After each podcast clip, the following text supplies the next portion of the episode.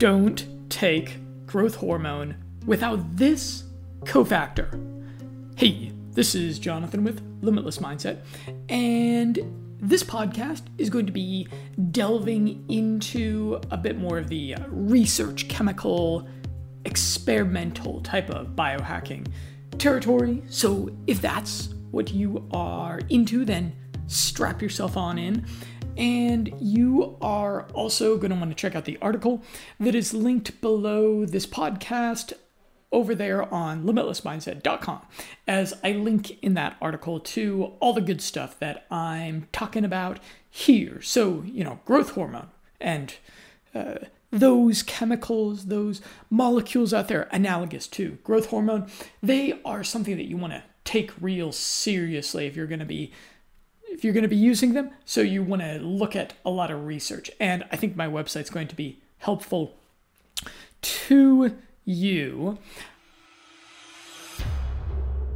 Exogenous growth hormone supplementation can be one of the most powerful biohacks for muscle growth, youthful energy, and anti aging.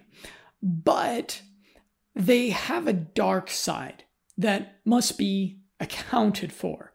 And here's what it is taking growth hormone has a detrimental effect on insulin sensitivity. This is one of these things that is perhaps not talked about enough in that whole community of uh, large, muscular, very energetic guys on YouTube that are talking about this kind of stuff. Insulin resistance is highly problematic. Insulin is vital for your body to convert glucose into energy. Some effects of insulin resistance include skin tags. This is something uh, not for the vain among us. This is a benign yet unaesthetic skin condition. You also run into acanthosis nigricans, which is darker colored skin patches which appear on the neck, groin, and armpits, along with extreme thirst and hunger, along with incontinence challenges and an increased urgency to urinate. And of course, insulin insensitivity can also ultimately result in diabetes, which is a really serious chronic health condition. So you really want your insulin sensitivity to be, sensitivity to be just about as close as possible to perfect. Research published in scientific journals emphasizes this concern with growth hormone. Quote, growth hormone therapy and its relationship to insulin resistance, glucose intolerance, and diabetes mellitus. That's a UK paper and I will quote from it data indicate that rather than lead to an improvement in insulin resistance in hypoch- growth hormone treatment may actually make it worse, as it is known that even minor reductions in insulin sensitivity may be associated with clinically significant increase in cardiovascular risk. And then I'll quote from a 2017 Korean paper which concurs. However, some studies raise concerns over increased insulin resistance and impaired fasting glucose during growth hormone treatment, especially in patients with obesity and with elderly patients. Taking growth hormone is nowhere near as bad for your body's insulin sensitivity as, for example, eating cheeseburgers for 20 years. But insulin resistance is a concern with any exogenous growth hormone source. That would be things like cardarine, ibutamoren, ligandrol, or testosterone. So here's the big question should this be a deal breaker for biohackers and bodybuilders when it comes to growth hormone? It depends on your risk tolerance. But the upside with growth hormone is tremendous. It has a full spectrum anti aging effect.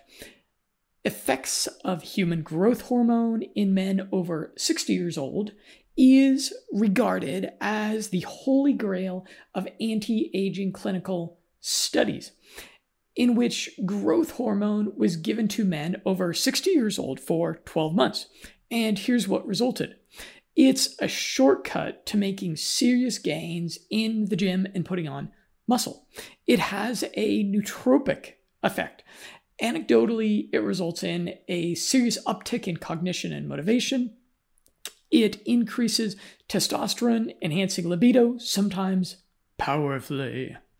I did an interview with this great guy named Errol Green. You might want to give a listen to that. And he praised MK677, ibutamoren, in glowing terms.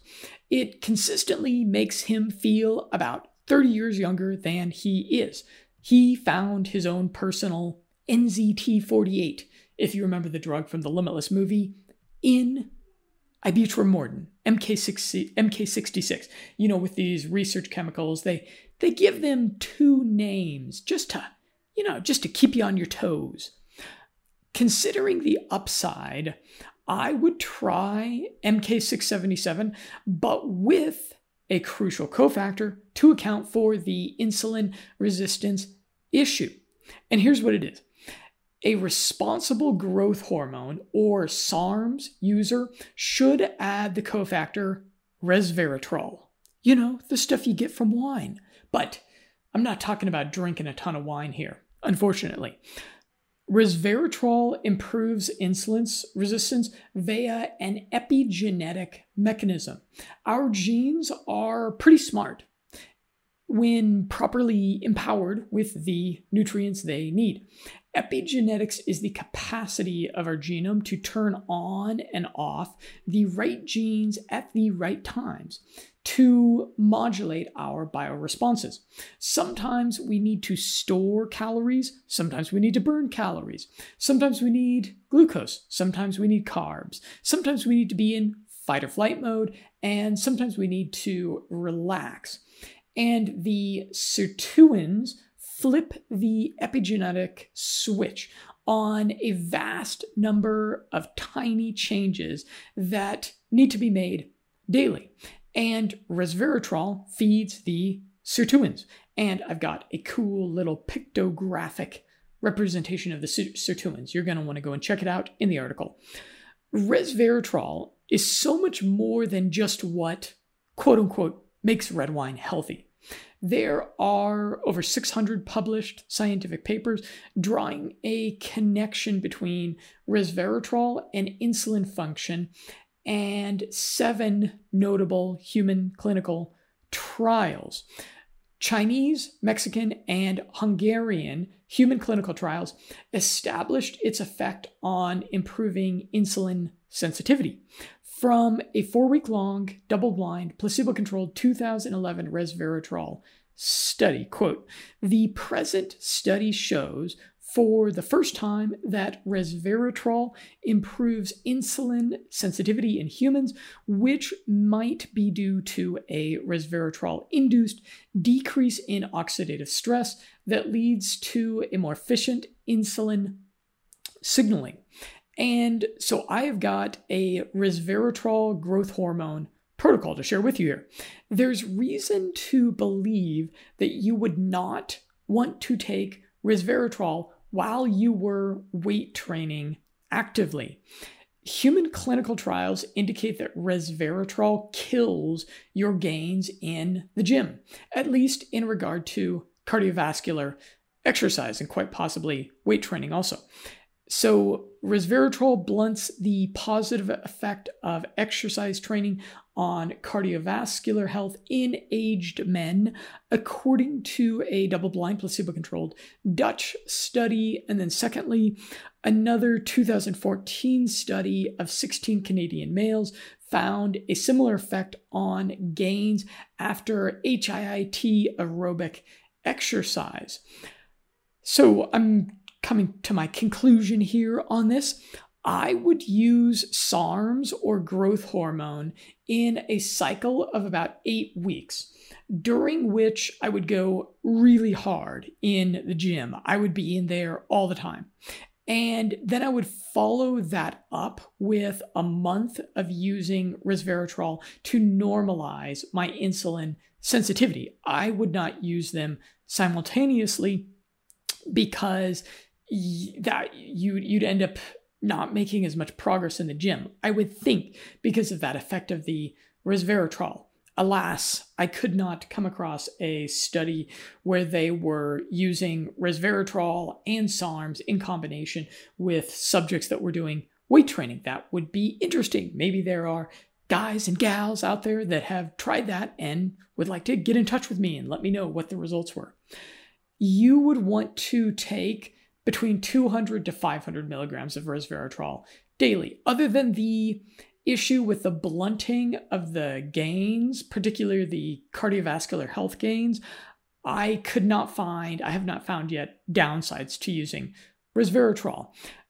Dr. Sinclair, I'll quote him, he said, You can think of resveratrol as the accelerator pedal for the sirtuin genes and NMN as the fuel.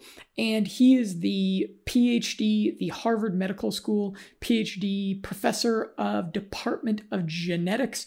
And he was also the author of the book Lifespan, which I hope to read, but I just have got so many books to read right now. I'm trying to get through East of Eden right now, and boy, it is good, but it is long. So let's talk about NMN. This is the epigenetic vitamin for telomeric tranquility. And as Dr. Sinclair suggests, it is the cofactor for resveratrol. And if you wanted to, you know, take all of these things to the next level and you wanted to make sure that your insulin sensitivity was on point while you were doing your weight training, while you were using your SARMs, you'd want to look into NMN as well.